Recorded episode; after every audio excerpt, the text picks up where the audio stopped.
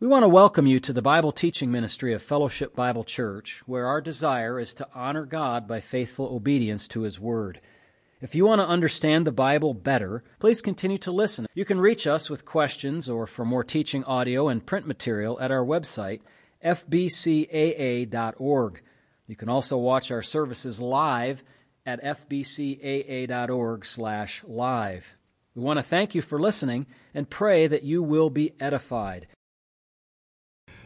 We are all going to turn again to the book of James.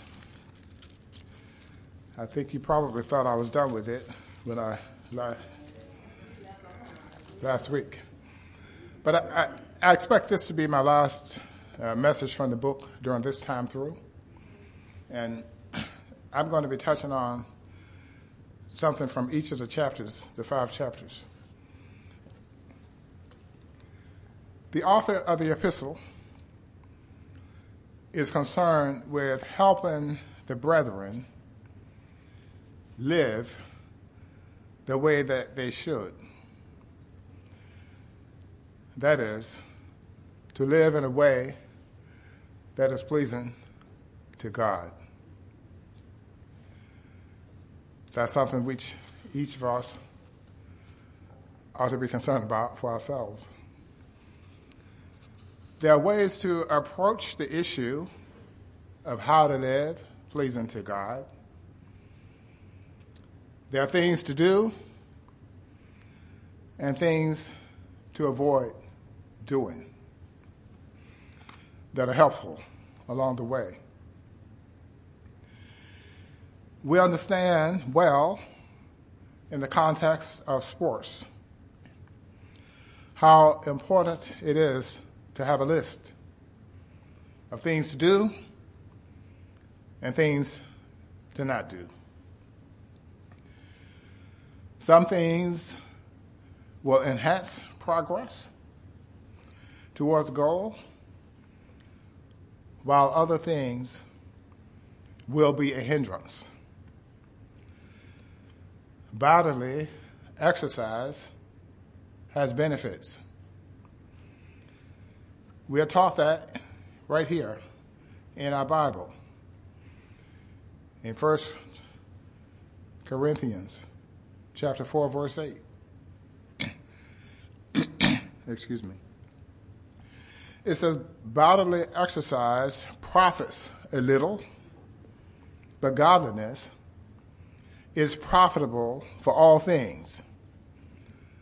Now notice what comes after that having promise of the life that now is and of that which is to come. So, two things there within that one there's bodily exercise, and then there's godliness. Bodily, yes, ma'am. 1 Timothy 4 and chapter 8, I mean, chapter 4, verse 8. 1 Timothy 4 8. I may have misspoken, but it's 1 Timothy 4 8. If my notes are correct, I think they are. So, so bodily exercise, it profit. It has there's a profit to be had from it. And then there's this matter of godliness. And it says it has benefits now and it has benefits later. So you see what we're looking at here. The concern of this epistle is not with those things that profit little, but rather the focus is on those things that accompany and enhance godliness, or you might say are compatible with godliness. That's what the focus is here in James. Now, the readers need to understand that if you think about bodily exercise and the benefits that you can get from it, that the direct benefit is for the body to help it to be healthy, to be able to function well. But that's also a limitation because the bodily exercise as the scripture tells us, it just says nothing about a benefit from that that goes beyond. For now, for how long? While we are sojourning. But godliness, it says it has a benefit, not just now, but also future. So here's the thing many of us are very diligent about our physical exercise. Or we know people who are, and pay a lot of time and attention to that. And if they were to put up a spreadsheet and see how much energy, effort, and time and concern they have with that, compared to how much time, energy, and effort towards godliness, many of us would be ashamed to see the graph. Because the things that are temporary, the things that are passing away, has a way, they, those things have a way of consuming us. So that we don't see the value in being concerned about those things which are eternal. James is concerned about the things that are eternal. But he knows that while the people are here in this temporary setting, they ought to be concerned about the things that are eternal. Ought to be. And he has something to say about that. This epistle has general applicability. We sometimes you'll see it referred to as a general epistle, as a contrast to some of the epistles of Paul, which are addressed to a specific church or a specific individual. We don't see that here. He says there are 12 tribes, they're scattered all about, and the letter is addressed to, to them, a general audience. However, while we say general and not to a specific person or a specific local church, it is addressed to specific people. And you know the word that we're going to say because we said it over and over again. These people are identified to whom the message is directed. And the word is brethren. The word is brethren. And so, let's remind ourselves of how it is that they came to be brethren. And I'd like to come back to that in this book, particularly because of the way some people have taken the book and have had doubts about it or its place, whether it belonged in the canon, because they thought they saw a conflict. They thought they, thought they saw salvation by works being taught by this epistle. And to the contrary, we said, no, that is not what the book is about. It doesn't teach that doctrine.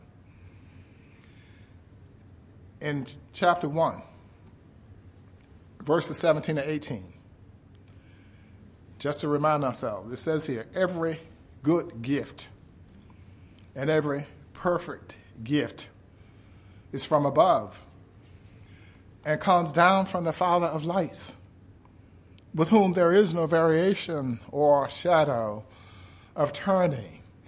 Note that every gift, every good gift, every good gift, every perfect gift, gift, gift. Notice the word gift the gift of salvation, the gift of eternal life. Think about it in that context. Now, he goes on to say, in verse 18, of his own will, he brought us forth by he brought us forth by the word of truth of his own will. Is that salvation by works? It's not. That we might have a kind of first fruits of his creatures. So then, these brethren that James is talking about are people who have spiritual life, who have eternal life. These are the ones to whom this letter is focused. So there's a time frame in which the contents of the letter have relevance for his audience, for the audience that James writes to, and for subsequent audiences who hear the message or the messages that are contained within the epistle.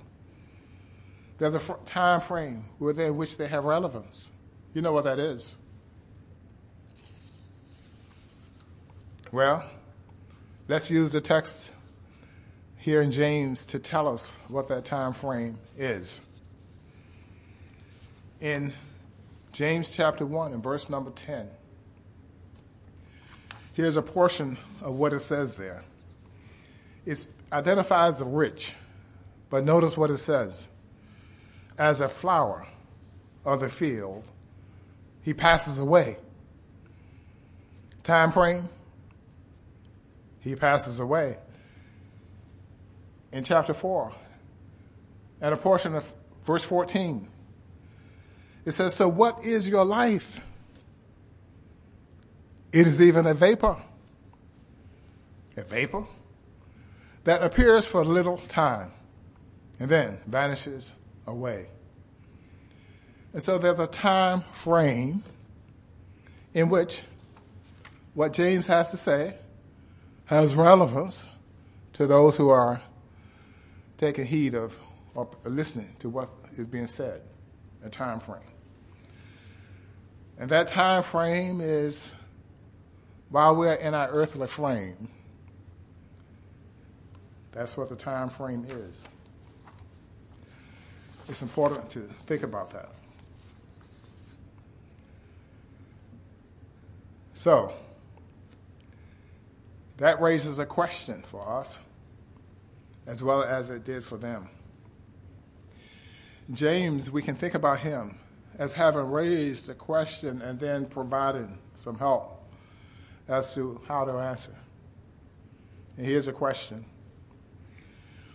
What is to be done in the little time before life vanishes away? That's a question for you, for me, for all of us. What is to be done? You know, the Bible says, or raises a question What does it profit a man if he should gain the whole world and lose his soul? What profit? There's a time frame in which gaining the world might seem to be incredibly important. And time can be spent, and effort and energy can be spent for that. But that's only within a certain time frame that that makes, matters at all. And if it's done at the expense of the soul, that means horror beyond what we have the human capacity to express. But God has said it, so we need not doubt it. We ought to be concerned as James is. I say is. In heaven, he's concerned still. I think it's fair to make a statement like that. But God is concerned about that for us. What is to be done? So James has something to say about it, about that question, what is to be done? So listen to what he says.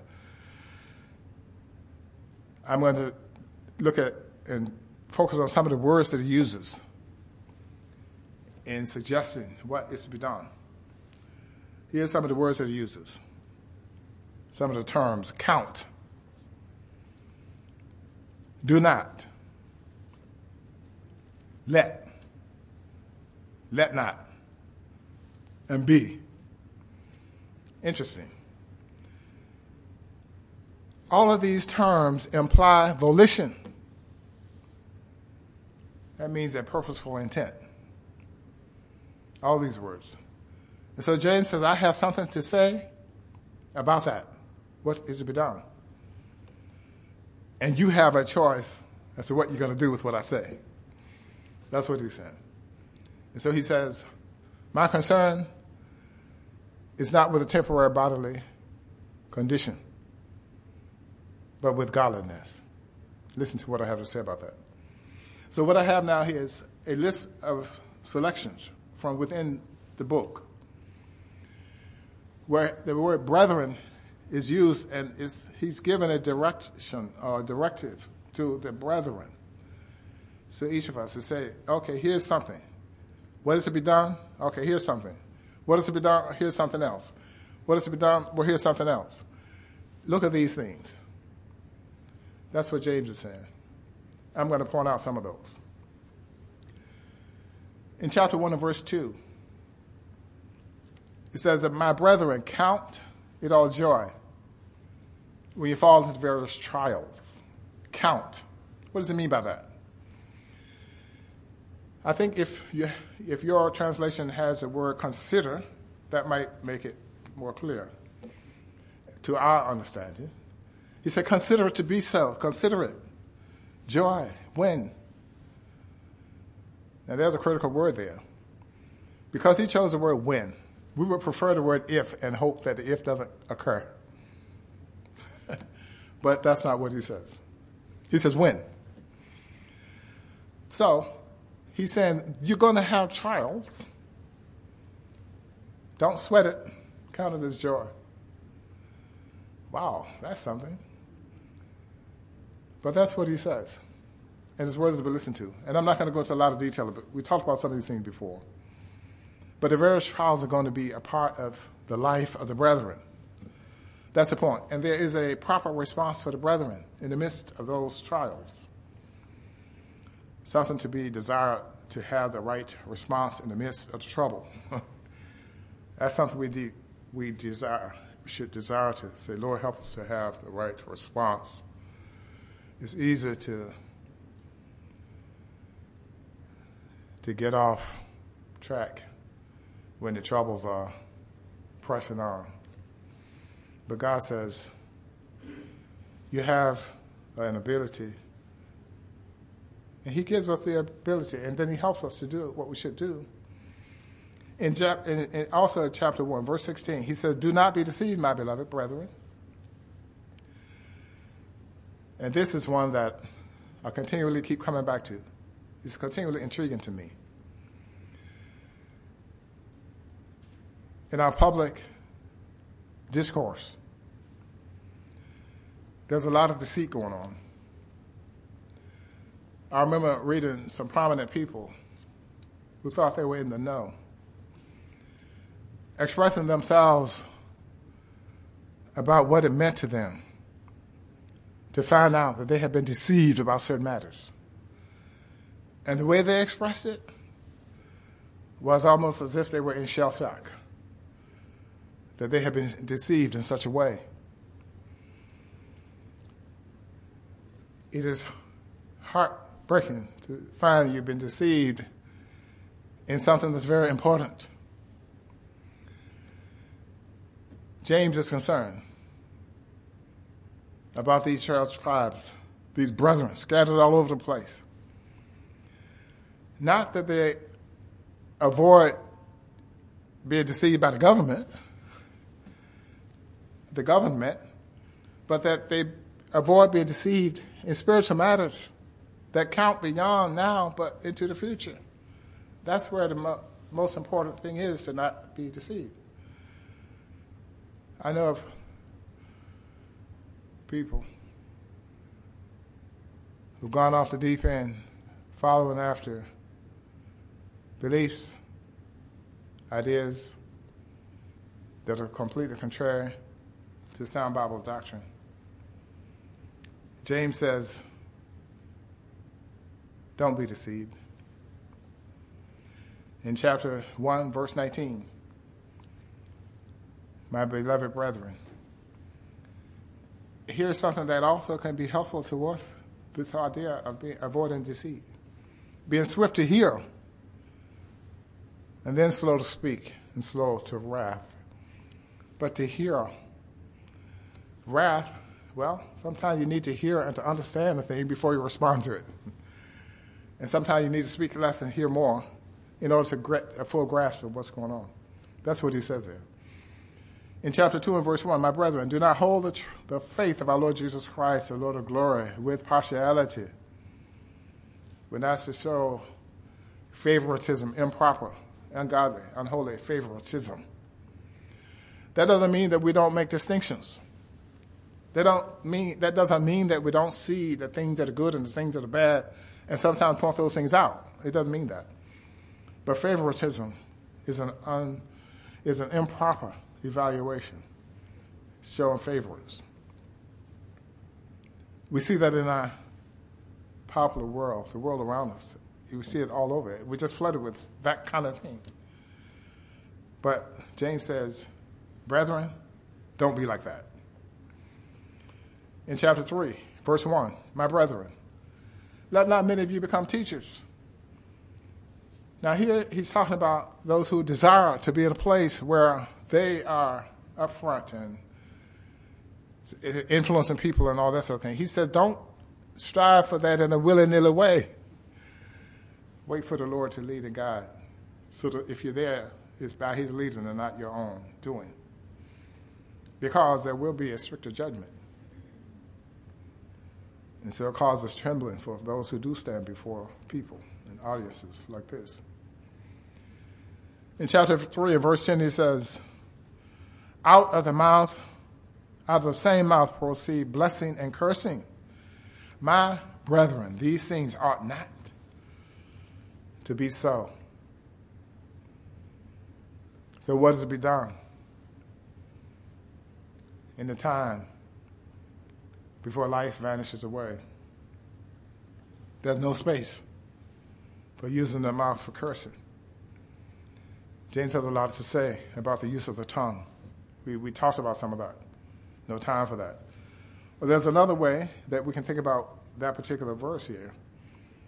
We can say, well, do not let blessing and cursing proceed out of your mouth.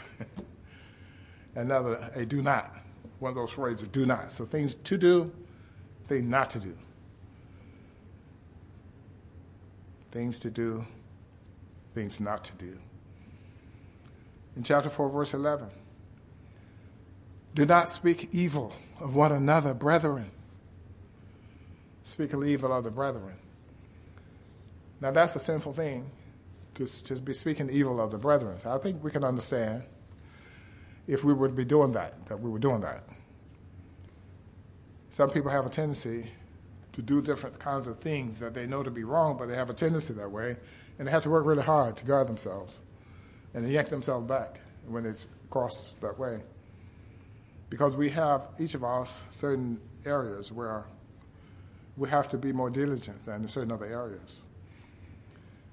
And we have an adversary who seems to know all about that. And so he attacks us right where the weak spot is. But let's move along. Then he says in chapter 5, verse 7 Therefore be patient, brethren, until the coming of the Lord. Be patient. The Lord is coming. So again, he gets beyond the context of this vapor, the time frame of the vapor, to the future. The Lord is coming. So there is a future. And so he says, be mindful of that. Therefore, you can be patient. Why? Because I know that this little frame is not all there is we, I know there is an end, and, that, and that's a good one. And so I can be patient if I know that. If I don't know that, I want to make everything work right now. He said, Don't grumble against one another.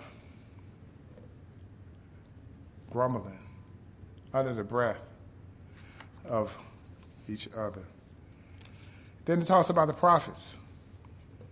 And he talks about patience and looking to them as an example of patience. He says, My brethren, the prophets who spoke in the name of the Lord, that example of patience. We count them blessed who endure. He says, You have heard of the perseverance of Job and seeing the end intended by the Lord. That the Lord is very compassionate and merciful, patient, we've talked about Job and think about idea of patience and when we, what we read about in the scriptures as to what he went through. Think about that, the whole year, to be in that kind of frustration. And that he had outbursts in his frustration. But he had patience. He did not take advice given to him that he should just curse God and die. What kind of advice is that to give somebody? Or from whom does such advice come? Many people are given that kind of advice by people. They say, well, just give up, get the doctor to assist you to move out on. That's horrifying and sinful and awful. Job went through what he did. And what Job didn't know is what the end was of that experience that God had for him. He didn't know that. We look at we see it. That, oh, God had a good end for him. But we also do know, though, that for all of those who belong to God, God has a good end for them, every one of them. And so, while we pray to God that we never have to experience things, anything, even in the ballpark of what Job experienced. Whatever it is we experience, we can understand and know that He also has a good end for us who are His own. And we should appreciate that. So, as example of suffering and patience. And then it says, brethren, in chapter 5, verse 12, do not swear. So again, he's coming back to the use of the tongue and how it should be used, the proper use of it. And he says swearing is not one of those. And so don't use it for that. Use your tongue in a way that's going to be pleasing to God. Because, see, that's the kind of thing that James is talking about godliness. You can't be practicing godliness while you're using your tongue for swearing. So he says it doesn't matter what it is you're swearing by. you know, even by God or some object or some other false God or the moon or star, whatever, done, let's just get rid of all that. And let your yea be yea and your nay be nay. And so James is saying to us that our life, our lives, are but a vapor. Soon they will vanish away. And he says there are things we should be doing and concerned about during this time before the vapor vanishes. Our Father in heaven, we thank you for the privilege you've given to us. Now help us to benefit from the words you have caused to be recorded here. By the grace of God, we pray in the name of Christ, our Savior, with thanks. Amen. Thank you again for your kind attention.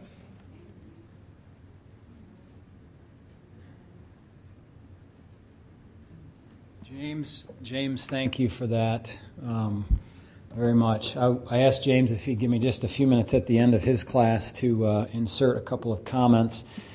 Um, I was asked by somebody to share uh, with the church, just kind of teach a little bit about how do you spend time in the Word? How do you spend time in the Bible and your own? Uh, how do you have a quiet time or devotional time or whatever you call it? And so I thought I would just share a little personal testimony about what I've been doing and as an encouragement to you to uh, be doing something uh, yourself as well. Uh, I think I, I'm convinced, I believe, that it is essential that our people be in the Word of God daily in some form or fashion. Okay? If you're not, then you ought to feel uh, not good about that by the end of the day. Okay? Uh, just put, put that in your little conscience, uh, you know, machine there and, uh, and have it work on you because we need the Word. Man does not live by bread alone, but by every word that proceeds out of the mouth of God.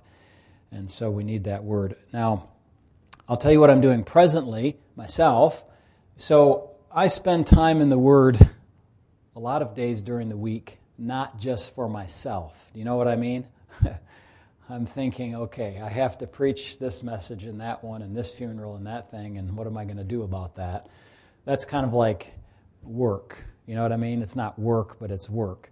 Um, I want to maintain a, a, time when I have some a portion of uh, time just to th- think about the Word, read it, pray, and just have it help my soul.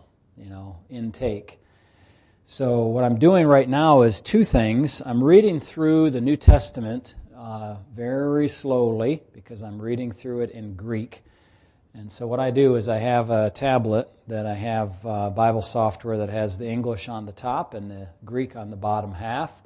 And I read the English verse, and then I go and I puzzle through the Greek, do parse some of the verbs and, uh, and the adjectives and nouns and adverbs and all that good stuff. And and uh, just keep my Greek practice up. And uh, I've been in, kind of enthusiastic about getting back to that because I was teaching, as you know, last semester, last two semesters in Greek.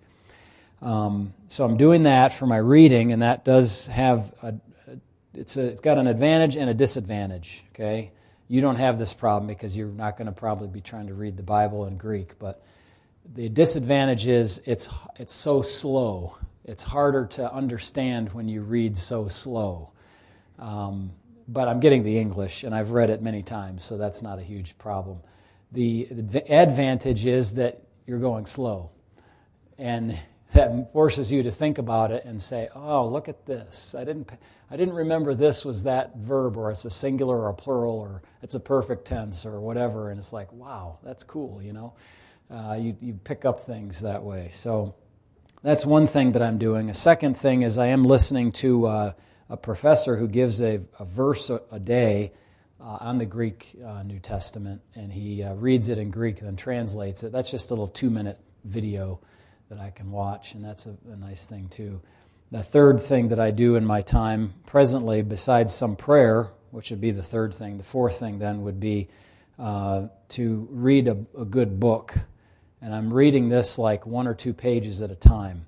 This particular book is called Spiritual Disciplines for the Christian Life by Donald Whitney, W H I T N E Y. I would recommend it to you. There are a couple of portions that I would probably write differently if I, I were the author, but I'm not the author, so I'll just take it as he has given it. And um, I was going to find out when this was. Copyright 1991. So it's not a brand new book, but uh, he lists the spiritual disciplines that he believes are necessary for the Christian life. And uh, I've read through, I think I'm pretty much all the way done with this, just a few more pages, but, um, you know, one, two, three, four pages at a time every day and just think about the things that he's written here. The disciplines for, for godliness that he lists, and I'll just give you the chapter headings Bible intake parts 1 and 2. That takes up two chapters. Prayer, worship, evangelism, serving, stewardship, fasting, silence and solitude, journaling, and learning. He devotes the 13th chapter of the book to perseverance in the disciplines, just as an encouragement that we don't give up. But let me just share with you I, liked his emphasis on Bible intake. Okay, he doesn't call it Bible reading because that's only one form of Bible intake. So he has hearing God's word as one form of Bible intake. Okay, uh, hearing the word. We can hear the word, right? We can listen to sermons, podcasts, uh, you know, sermons from other good pastors, catch up on ones that you've missed here from the church. Uh, then, of course, he has another method of intake is reading, reading God's Word. And let me mention, in terms of reading, don't think that you have to read in such a way that you understand perfectly everything that you read. Okay? I mean, I just kind of said what the problem is. Understand perfectly? When is that going to happen? So, one one way that you understand things is by going over them and over them and over them again. And so you don't have to feel like, boy, I can't remember every detail of what I just read the last 10, 20 minutes or however long your reading is, don't, don't worry. Just read. Read large sections. Okay, there's a time for reading, there's a time for studying, there's a time for memorizing, and those are some of the other things that he has here studying. He has uh, also in the next chapter memorizing as a uh, spiritual discipline, meditating on it. He has, and several pages on each of these uh, topics, and then applying God's Word. So you, you can think of it like I'm going to read, that's kind of a fast activity. I'm going to study, that's a slower activity. I'm going to meditate on a verse, that's an even slower activity. I'm going to memorize, that's a really slow activity. different speeds, okay? So just like you drive different speeds in your car, uh, depending on your purpose or where you're at, then you might do the same in your uh, Bible intake. So I want to just encourage you with that, and maybe you would, would do something like I've done. Take a book and read a couple pages of it, challenge yourself, think about it. Not that I can implement all 12 of those disciplines, you know, instantaneously or uh, do each one of them every day, but uh, that was a, a, helpful thing. It's somebody else teaching me, not just me teaching me, oh, God teaching me. Uh, God uses means to do that. Now, in years past, what I've done for my, my devotional time is mainly, uh, mainly just focused on the reading because over the years, as I said, by repetition, you begin to know the Bible very well. And that's the point.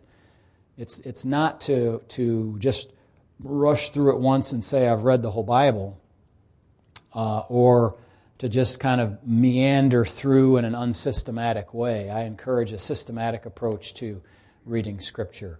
I don't encourage you to get stuck in the Old Testament for months and months and months and years on end. You need to be reading in the New Testament. Okay? I'm convinced of that by personal experience and by theolo- theology because what's, what is most directly connected to our life today? Well, the New Testament or Old Testament? I think it's the New Testament. Obviously, there's very profitable things in the Old Testament as well, so don't, don't hear me to be downplaying that. So, um, one, one period of time, many years ago, I spent doing uh, what I call the MacArthur plan for reading the New Testament. I think I've told you this before. That plan consisted of taking a book, uh, James, reading it once a day, and doing that for a month. So now I've read through James 30 times, more or less. And do the same thing with 1 John the next month. The next month I read maybe 2 John, 3 John, and Jude. And I read those for 30 days. And then I read, you know, John's Gospel. I'll read the first eight chapters for uh, 30 days. Or, or I can read chapters 1 through 8 and 9 through 16 and take it in three days and then repeat that cycle over three months so that I read through John's Gospel 30 times. And in two and a half years, you repeat that process, and you can read through the entire New Testament in 30, 30 times in two and a half years. Um, so that's another approach that you could use if you're really into it. it takes more time, but it's, it's uh, good. I've read through the New Testament uh, we, in the schedules that we put out every year. You know, you can read through the New Testament once in a year. You can read through the New Testament twice in a year. You can read through it four times in a year. You can read through it not, it doesn't take too long to read through it in three months, actually. just read several chapters a day, and you're good. Uh, similarly with the Old Testament. But I encourage a systematic approach to that because if you don't have a system and you're just kind of bouncing around, you're not getting the whole counsel of God. Okay? So those are just some ideas for you. If you have any questions, I'd be happy to take those afterwards. I want to let you have a few minutes to fellowship and have a break. But um, since I was asked the question, I thought I'd spend just a few minutes encouraging you folks about that. And maybe I'm preaching to the choir, but if somebody asks, I'm going to say, go back to May, what is it today? 28th, and look at the YouTube recording or the recording on the church website and listen to that little end section of the Sunday school and get some ideas. So, uh, we can talk more about that, and if you have any particular questions, again, I'd love to take those and even answer them in another session like this. But, Brother James, thank you for the book of James. Now, are you finished with the book of James? Is that kind of a review? That's it for now. Okay. Oh, James. They, they want to know where you're going next.